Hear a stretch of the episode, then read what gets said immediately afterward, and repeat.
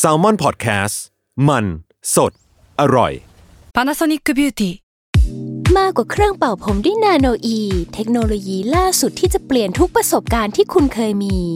นาโนอีมอยส์เจอร์พลัสเพิ่มความชุ่มชื้นให้เส้นผมหลังใช้งานมากขึ้นถึง 18 เท่า พร้อมชะลอการเฟดของสีผมสำหรับคนชอบทำสีผม ดูแลความชุ่มชื้นทั้งเส้นผม หนังศีรษะและผิวคุณ Panasonic NA0J มีเทคโนโลยีนาโนอีที่ care only you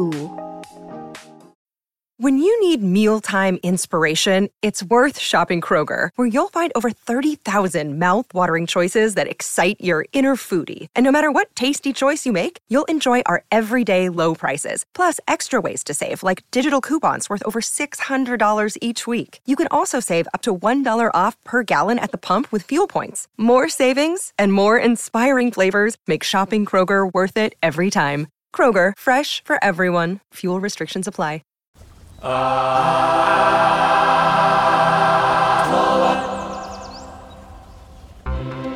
รับสวัสดีครับ ขอต้อนรับเข้าสู่รายการ Art t o w a r d ครับ เรื่องศิลปะน่าสนใจรถจนเราไม่อยากเก็บไว้คนเดียวครับ ผมพบกับผมครับ จุนครับ content creator จาก Salmon Podcast ครับ ครับต้นกล้าครับ art di จาก Salmon Lab ครับเม้งแซลมอนเฮาส์ครับ ครับ ก็ EP นี้เป็น EP แรกที่เราอัดกันที่บ้านนะครับ ใช่ก็เป็นไงจะบ้างทุกคน เอ่อแค่เซตทุกอย่างแม่งก็ผ่านไปชั่วโมงหนึ่งแล้วมั้งฮะอืมพี่เม้งโอเคไหมผมปวดหลังครับ แต่ว่าก็ยังโอเค ดีครับ ไม่ไม่ตายก็ดีแล้วครับ ตอนนี้ โอเค ขอให้ทุกคนแข็งแรงดีนะครับไอ้ผมเราเรามาบอกกันอีกรอบแล้วกันว่ารายการเราเนี่ยเป็นรายการที่เล่าเรื่องเกี่ยวกับศิลปะ รอบตัวนะก็จะจะนำศิลปะในแต่ละแขนงที่พวกเราชอบที่เราสนใจเนี่ย มาเปิดเผยมานำเสนอให้ทุกคนฟังกัน โดยที่แบบว่าก็ตามใจพวกเราแหละว่าอยากจะเอาอะไรมาพูดอะไรเงี้ยสลับกันไป ตามละแต่ละสัปดาห์นะครับสำหรับสัปดาห์นี้ก็เป็นทีของทีเคผู้เป็นหนึ่งเดียวกับทุกสิ่งครับทีเคเอ่อก็ไม่ทุกอย่างหรอกนะ โอเคก่อนอื่นนะฮะ ก็สวัสดีทุกคนแล้วก็ผมอยากจะถามพวกคุณเลยว่า ปกติคุณเสพอาร์ตจากประเทศไหนเยอะที่สุดโหยากว่ะ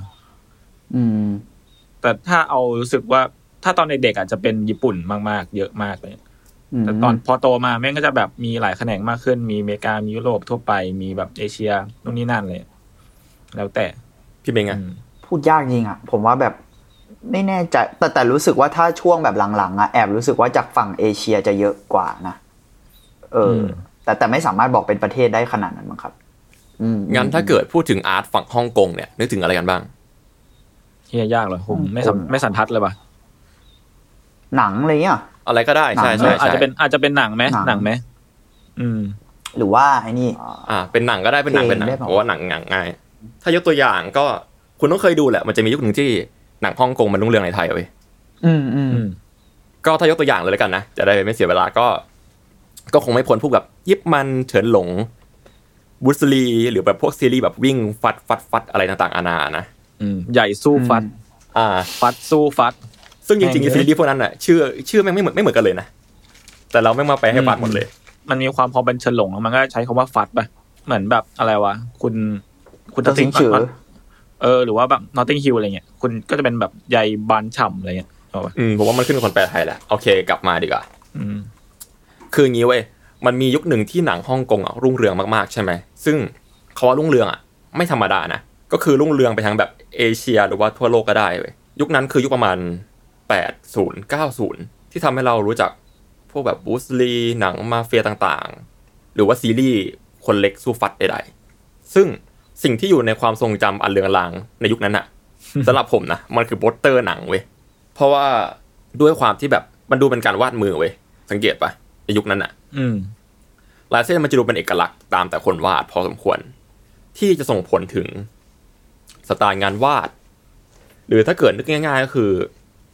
การ์ตูนล้อในบ้านเราอะที่เราคุ้นเคยกันในอดีตอือะมมันมาจากการวาดโปสเตอร์หนังยุคแปดศูนย์เว้ยอ๋อเหรออืมอืมอืมเพราะว่ามันเป็นแบบมันจะมี iconic คนหนึ่งที่ทำไว้ แล้วมันก็กลายเป็นสไตล์ ซึ่งถ้าเกิดนึกถึงอะจะมีช่วงหนึ่งใช่ไหมที่แบบมันจะมี filter app ของจากจีนอะที่เปลี่ยนคนเป็นการ์ตูนจากจีนอะมันก็คือภาพล้อที่เราเรียกกัน ซึ่งภาพล้อมาจากโปสเตอร์หนังฮ่องกงโอเคอืมซึ่งในบรรดาโปสเตอร์หนังจำนวนมากนั่นนะมี artist คนหนึ่งเว้ยที่เรียกได้ว่าเป็น godfather ของวงการโปสเตอร์หนังฮ่องกงเลยอืม วันนี้เราจะมาพูดถึงเรื่องของหยวนไทหยงกันนะครับ หยวนไทหยง อืม ซึ่งผมก็ไม่แม่นสำเนียงจีนเนาะเขาอาจจะเป็นหยวนไถหยง ไทหยงก็ได้ ซึ่งผมก็ไม่มั่นใจว่าในในคลิปเนี้ยผมจะพูดคำว่าไทหยงหรือไถหยงสลับกันหรือเปล่า ผมก็ขอโทษตอนนี้เลยแล้วกัน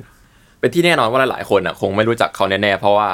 คนเราไม่ค่อยรู้จักศิลปินฮ่องกงอยู่แล้วเนาะหมายถึงฝั่งฝั่งเราอะอืมแต่ผมเชื่อว่าหลายๆคนอะรวมทั้งพวกคุณด้วยนะต้องเคยคุ้นคุ้นเคยกับผลงานเขาบ้างไม่มากก็น้อยเว้ย แต่ว่าถ้าเกิดเรียกได้ว่าใครก็ตามที่เป็นคอหนังฮ่องกงหรือเคยดูมาบ้างอะผมว่าคุณต่างกับภาพประกอบเหล่านี้แน่นอน โดยเฉพาะโปสเตอร์หนังที่มีบูสลีหรือว่าพี่น้องตระกูลหุย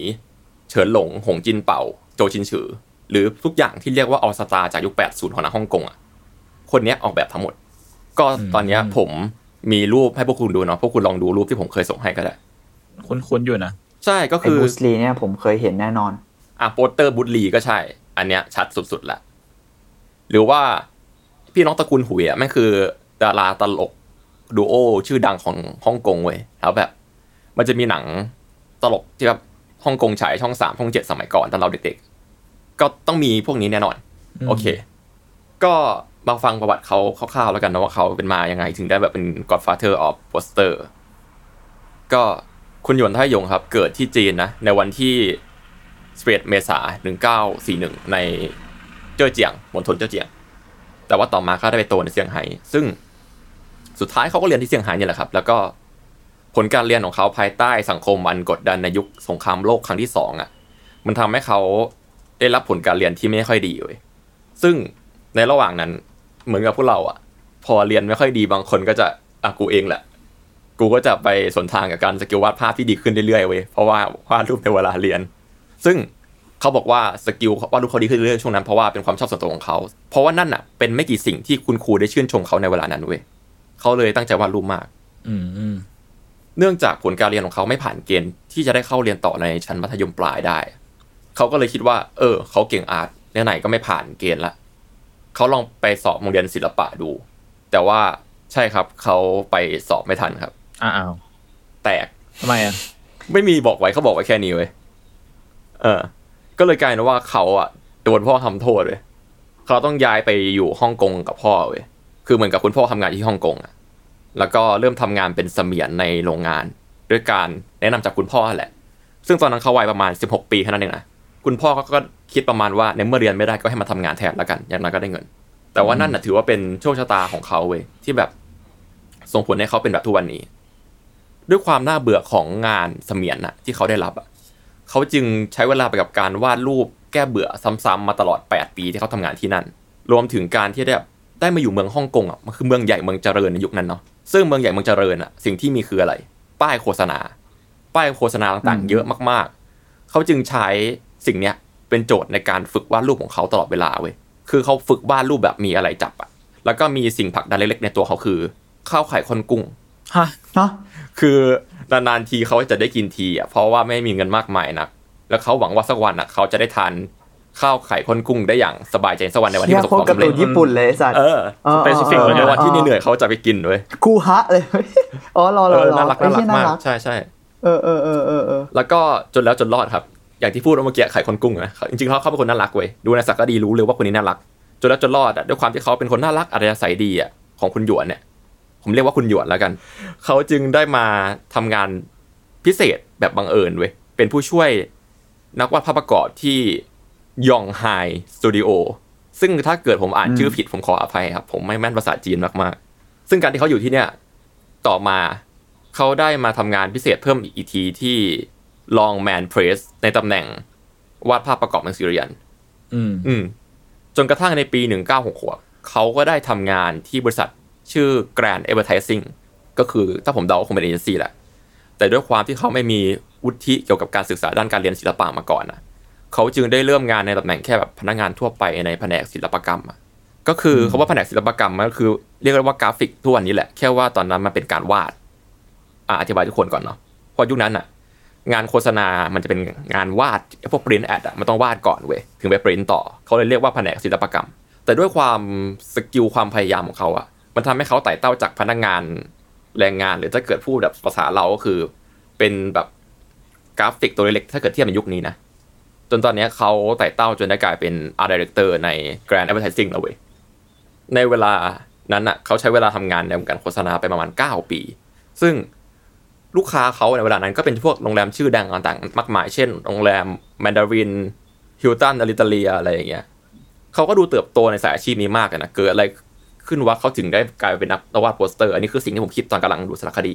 เหตุเกิดในช่วง 1970 ครับ บริษัทหนังชื่อ Golden Harvest กำลังตามหาคนวาดโปสเตอร์หนังใหม่ โดยที่ตำนานสัสสัส brief ก็คืออทำโปสเตอร์ที่ไม่เหมือนกับโปสเตอร์หนังที่ Shaw Brothers คู่แข่งเขาอะที่เป็นเจ้าตลาดอยู่แล้วกำลังทำอยู่ ต้องอธิบายก่อนว่า Shaw Brothers นี่คือเป็นเหมือนกับสหมงคลฟิล์มในยุคนั้นแหละมั้งก็คือแบบ อีกอันหนึงก็ดูเป็น GMM อะ GDH อะไรอย่างเงี้ยมันดูแบบความแบบ big boss ของหนังฮ่องกงอะ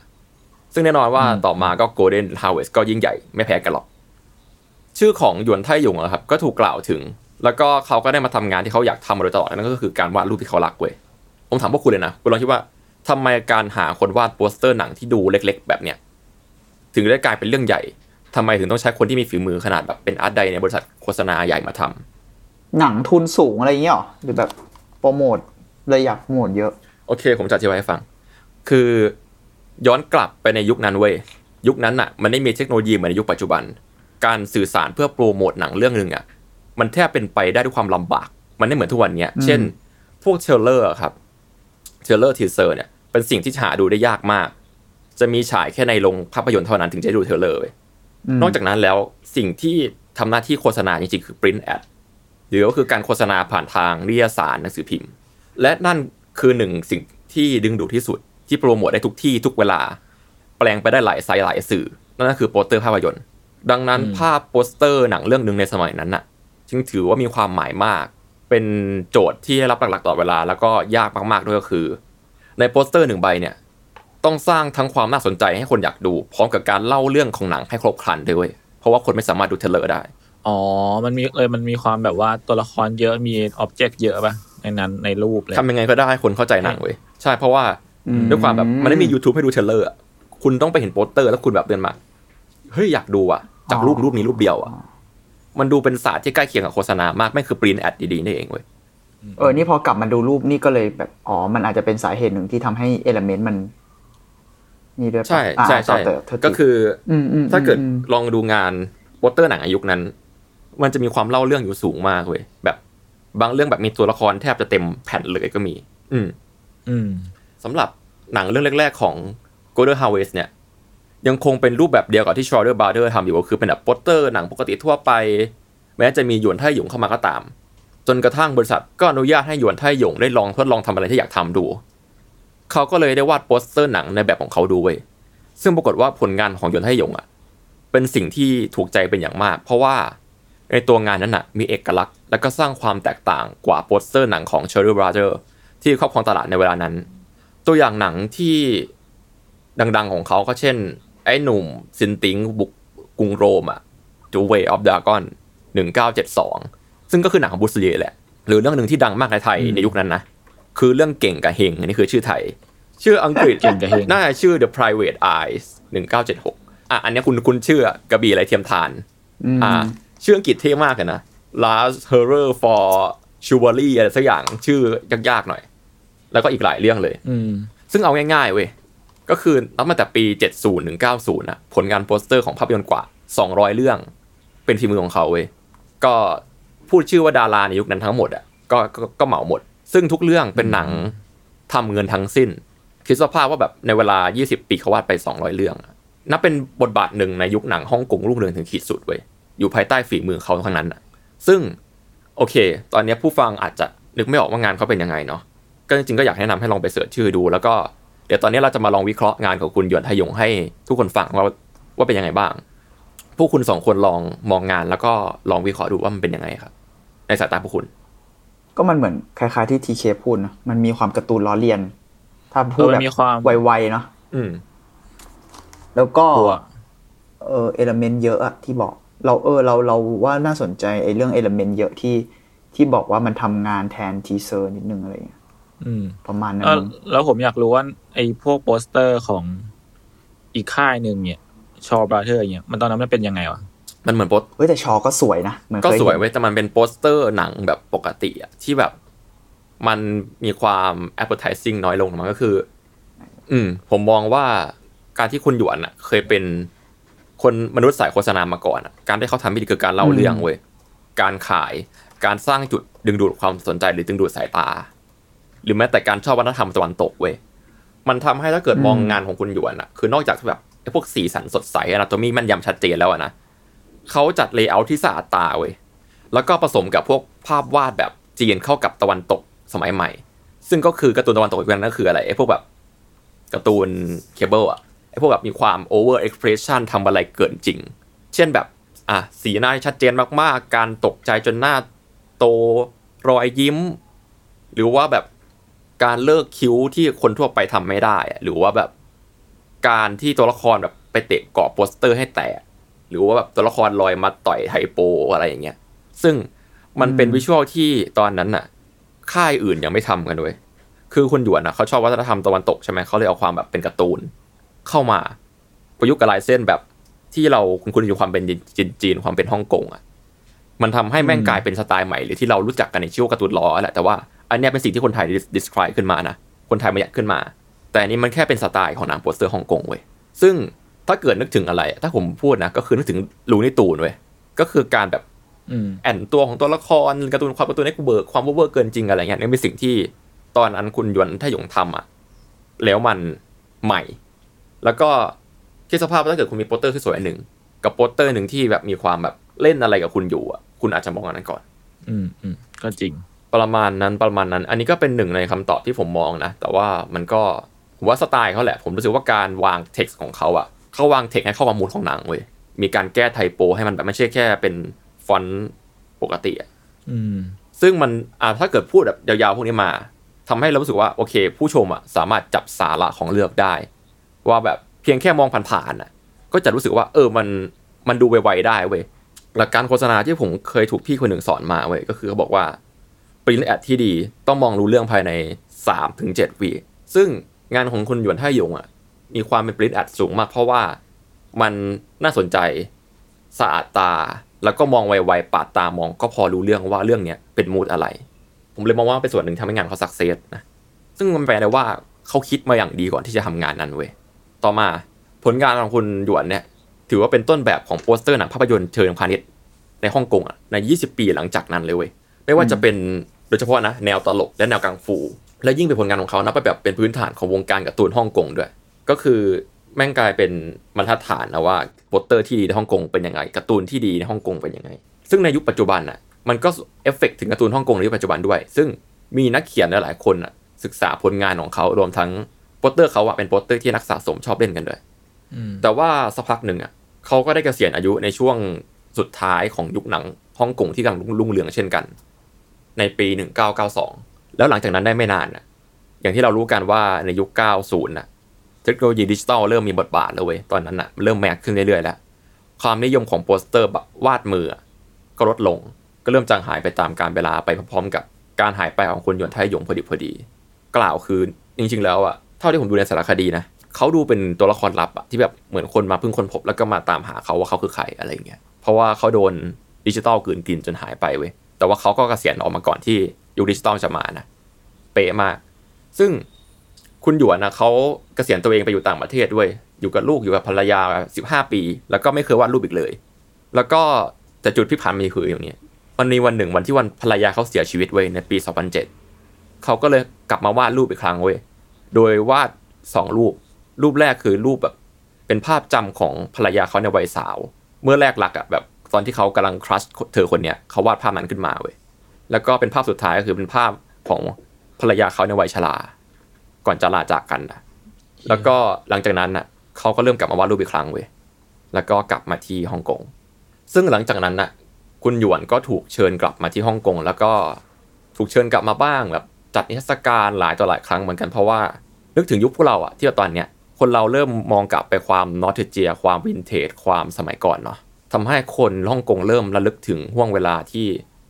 หนังฮ่องกงอะกำลังรุ่งเรืองเว้ยแล้วก็เขาก็กลับมารับงานออกแบบอยู่บ้าง ซึ่งแม้ว่าเขาจะได้เจออะไรมามากมายอะที่แน่นะทุกวันเนี้ยเขาก็มีความสุขกับการทานข้าวไข่ก้นกุ้งตะสมใจเขาแล้วล่ะ อาหารที่เขาเติมเฮ้ยพลังให้เขาแล้วก็ในวัยเนี้ยเขาประสบความสำเร็จพอที่จะได้กินมันอย่างเสมอเสมอๆแทบทุกวันในวัย80ปี เขาจะได้กินมันทุกวันแล้ว ใช่ เรื่องราวของคุณหยวนก็ประมาณนี้แหละครับ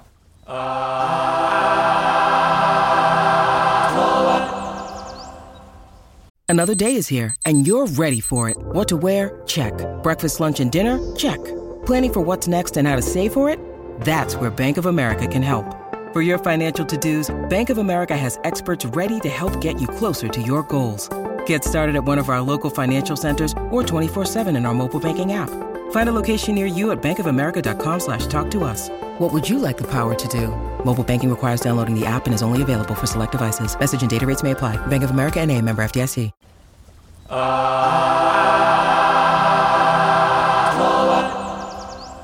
ผมมีเกร็ดคำขำมาเล่าให้ฟังเว้ยคือ คุณหยวนอะเรียกได้ว่าผ่านการวาดดาราฮ่องกงชั้นนำมาทั้งประเทศก็ว่าได้เนาะเขาถูกขนานนามว่าเป็นคนที่วาดบูสลีได้ดีที่สุดในโลกเว้ยคนหนึ่งดีไม่ดียังไงนะก็คือที่ฮ่องกงอะจะมีรูปปั้นทองสำริดที่เป็นพี่บูสอยู่อะที่มันเป็นที่ท่องเที่ยวเยอะๆอะซึ่งตอนแรกเว้ยอืมอืมช่างปั้นยังไงก็รมไม่ได้เว้ยสุดท้ายอะทางการก็เลยเชิญคุณด่วนมาเป็นที่ปรึกษาในการปั้นเว้ยแล้วก็เชี่ยสักเซสสำเร็จกลายเป็นดีที่ว่ะท่องเที่ยวเลย ประมาณนั้น แล้วก็มันมีประโยคหนึ่ง คือผมรู้จักคุณหยวนจากสารคดีชื่อ The Potteries ใน Netflix นะ ซึ่งไม่รู้ว่าตอนนี้มันออกไปหรือยัง ถ้ายังไม่ออกก็ทุกคนลองไปดูกันได้นะ มันก็ได้หลายๆอย่างดี มันมีประโยคหนึ่งไว้ที่คุณลุงหยวนเนี่ยเขาพูดติดตลกกับคนที่มาสัมภาษณ์ว่า ทุกวันนี้แม้ว่าจะให้ปิกัสโซมาวาดโปสเตอร์ให้คุณ ก็ไม่มีใครสังเกต พวกคุณคิดยังไงกับประโยคเนี้ยอืมแซดนะจริงๆแล้วก็เศร้าๆอยู่นะ ผมรู้สึกว่าในความหมายของเขาคือมันรู้สึกว่า มันมันถูกมันมันเยอะขึ้นปะแบบมันหลายคะแนนขึ้น มันมีคนทำสิ่งแบบสิ่งนี้เยอะขึ้นจน บางทีมันค่ามันอาจจะน้อยลงหรือเปล่า ไม่รู้เหมือนกันอืม ผมหมายความว่า ผมรู้สึกว่าเขาอะเป็นคนที่รู้จักความเร่งรีบความรัชของโลกใบเนี้ยดีคนหนึ่งเพราะเขาทำงานโฆษณาเนาะมาก่อน ผมคิดว่าพอยุคสมัยมันเปลี่ยนอะสื่อมันเยอะมากๆเว้ยเหมือนเรื่องที่แบบอืมผ่านในฟีดข่าวเราอะไม่กี่วันเราก็ลืมแล้ว มันก็จะอาจจะเป็นอารมณ์เดียวกับที่คุณหยวนพูดว่าแบบอาจจะไม่มีใครสังเกตก็ได้ เพราะว่ามันเยอะไปหมดเลย ยังไม่นับกับเรื่องที่แบบความปวดหัวความอะไรที่มากขึ้นในยุคทุกวันเนี้ยนะซึ่งคุณหยวนก็ไม่ได้พูดอธิบายประโยคนี้ว่าเขามีความเห็นว่ายังไงนะเขาแค่แบบยิงคำถามเนี่ยไปถามคนสัมภาษณ์เฉยๆอืมอืม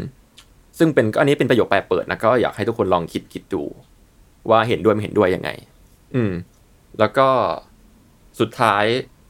ใครอยากรู้เรื่องราวของเขาเพิ่มเติมนะฮะทั้งเรื่องราวของอุตสาหกรรมหนังฮ่องกงเพิ่มเติมด้วย รวมทั้งวงการศิลปะ และก็ของสะสมนิดนิดหน่อยๆเนี่ยก็ไปดูสารคดีชื่อ The Potteries ใน Netflix ได้นะ ผมก็รู้สึกว่า นี่คุณขายของแล้วเหรอคุณแล้วมึงขายคุณ Netflix บ่อยมาก คุณขายของมาหลาย EP นั่นแล้วน่ะสิเหมือนกันนะสปอนเซอร์ต้องเข้าแล้วนะครับ ผมดูสารคดี art ในโอ้โห Netflix แทบทุกอันเลยฮะนี่เป็นแผนการใช่ใช่โอเคเป็นแผนเออการแต่ว่าเรื่องเนี้ยคือปกติอะผมดูสารคดีหลายอันมาเว้ยอันอื่นจะแบบ ไปตามหาคนนี้ เล่าเรื่องมันมันเล่าเรื่องอะไรเงี้ยเรื่องเนี้ยแม่งดูอบอบอุ่นปนเศร้าๆอะ แม่งแบบมีความหนังหว่องมากอะชีวิตเขาอะแล้วก็เรื่องราวในอุตสาหกรรมหนังฮ่องกงอะเออผมว่าการช่วงเวลาที่เขาได้วาดรูปภรรยานี่ดูเป็นหนังวองเหมือนกันนะอืมแซไม่ได้ดวาดรูปมาสิบห้าปีอืมแล้วก็กลับมาวาดรูปเพราะว่าภรรยาเสียชีวิตประมาณนั้นอืมพวกคุณมีอะไรเมาส์มอยไหมไม่รู้ว่ะ ไม่ได้เห็นด้วยกับเขาขนาดนั้นนะหมายถึงว่า อืมๆจริงๆผมว่าประโยคนั้นแหละมันเป็นประโยคที่มุมมองเขาแหละเขาแล้วเข้าก็ใจเขา ผมว่าเขาอะจงใจยิงไปหาคนที่มาสัมภาษณ์เขาเว้ยว่าจะตอบว่าอะไร เพราะว่าอืมอืมตอนเขาพูดอะ ผมลืมบอกตอนเขาพูดอะเขาไม่ได้พูดแบบแววตาเศร้านะเขาหัวเราะเว้ยผมก็รู้สึกว่าคุณลุงคนนี้ก็มีความล้ำลึกอะไรบางอย่างเหมือนกัน อืม เพราะว่าการที่เขาได้กลับมาในแง่หนึ่งอะแปลว่างานเขายัง matter ใช่ใช่หมายถึงว่า การที่เขากลับมาขนาดนั้นอะไรเงี้ยแล้วในที่สุดตอนนี้แม่งเป็น loop ที่แบบคนก็กลับไป nostalgia หรือ พอยิ่งหลากหลายเนาะมันก็มีช่วงที่ดิจิตอลกินอะไรไปเยอะ แต่ตอนนี้มันคมันก็แม่งมีเลยเวลาโหยหาแบบหาหาแบบอืมสไตล์งานแบบนี้หรือเปล่าใช่ครับงานอนาล็อกมากๆเลย ซึ่งก็ดิจิตอลอยู่ดีในแง่หนึ่งบางทีแบบ เช่นกลายเป็นไฟล์ลงคอมหรืออะไรก็ตามแต่แต่แบบพื้นที่ในการทำงานโอสกูบางอย่างมันก็กลับมาในรูปแบบใหม่ปะมันมันคือการเกิดใหม่อะ เรารู้ใช่สึกอย่างมันนั้นผมว่ามันการเกิดใหม่กับการหวนรำลึกอะซึ่งมันสิ่งที่ดีนะคืออมใช่ใช่ใช่ผมเคยคิดว่าเรื่องราวอย่างเงี้ยอันนี้จะเกิดขึ้นในช่วงแบบดิจิตอลแล้วคนจะไม่กลับไปหามองกับสิ่งเก่าๆเว้ยแต่ว่าสุดท้ายคนก็กลับไปอะซึ่งพอคิดแล้วมันก็อบอุ่นดีเหมือนกันผมว่าดิจิการมาของดิจิตอลอะมันกลายว่ามันการทำให้คนไม่ลืมเขาในในอีกแง่หนึ่งนะอืมอืมถึงแม้ว่าเขาอืมก็จริงนะก็จริงอุตสาหกรรมหนังฮ่องกงจะเริ่มจางลงในยุคดิจิตอลก็ตามอะ แต่ว่าช่วงนี้ผมไม่ได้ตามหนังฮ่องกงยุคใหม่แล้วอะผมเลยไม่รู้ว่าเป็นยังไงบ้าง มีใครได้ดูบ้างปะเออไม่ค่อยได้ ไม่ค่อยได้ตามเหมือนกัน ไม่ได้ตามกันหรอวะอืมคือแบบในช่วงเด็กๆอะผมได้ดูบ้างเพราะว่าอะช่วงนั้นมันดังเนาะมันฉายช่องสามช่องเจ็ดบ่อย แบบคุณยายผมก็ชอบบางทีผมก็ดูด้วยอะไรอย่างเงี้ยอือืมมอืมจริง ๆ เราโตมากับหนังฮ่องกงกันนะเราว่าแบบยุคพวกเราอะใช่ใช่ในตอนเราแง่ประถมเลยเรารู้สึกว่าแบบโคตรโคตรโตมากับหนังฮ่องกงเลยอะทั้งแบบ อะไม่ต้องนับบ่วงตอนมหาลัยนะที่แบบคนเริ่มแบบตามหาอะไรที่มันสไตลิชขึ้นอะแต่ว่าก่อนหน้านั้นอะเราก็จะโตกับไอ้เฮียเฉินหลงนี่คือทุกบ้านเอออะทุกคนรู้จักเฉินหลงกับโจซิงฉืออะวุดลียังไงก็มาทุกหมดบ้านอะอืมอะอย่างน้อยผมเชื่อว่าทุกคนเออต้องเคยดูซีรีส์วิ่งฟัดอะสู้ฟัดสักฟัดหนึ่งอะต้องโดนสักฟัดแหละเออซึ่งซึ่งแม่งอาจจะจำไม่ได้ด้วยว่าแม่งคือคือเรื่องไหนฟัดไหนใช่ด้วยวะแม่งคือแม่งคือมีมีเฉินหลงวิ่งไล่อะไรใช่เงี้ยผมวิ่งจำหนีได้กับแค่วิ่งว่าไล่มีสองอเฉิย่านงหลงวิ่งอะ อืมอืมก็จริง ๆ พอพูดอย่างเงี้ย เราก็นึกถึงสมัยก่อนเนี่ยเราว่าแบบตอนเราเด็กๆอะแม่งมีอะไรที่เราหลงลืมไปบ้างหรือเปล่าวะเอ้ยหนัง art เหรอดราม่าวะไม่ไม่หมายถึงแบบไอ้เรื่องแบบ culture สิเรื่องเรา culture นะ culture อ่าผมจะอ๋อดราม่าทำไมล่ะนั่นแหละไม่แน่ว่าเราอาจจะถ้าเรามองกลับไปอะเราอาจจะไปเจออะไรบางอย่างที่เรารู้สึกว่าเราลืมแล้วพอรู้รู้ว่ามันมีอะเราอาจจะได้อะไรกลับมาพัฒนาตอนเราตอนนี้ก็ได้เว้ยโอเคครับ ก็ Arttrovert episode นี้ก็ประมาณนี้นะครับผมก็รอติดตามกันว่า สัปดาห์ต่อไปเนี่ย week ต่อไปจะเป็นใครมาเล่าเรื่องนะครับ สามารถติดตามฟังนะครับ Arttrovert ได้ทุกช่องทางของ Salmon Podcast ทุกวันพฤหัสครับผมสำหรับวันนี้ก็พวกผมสามคนก็ขอลาไปก่อนครับ สวัสดีครับครับผมสวัสดีครับ สวัสดีครับ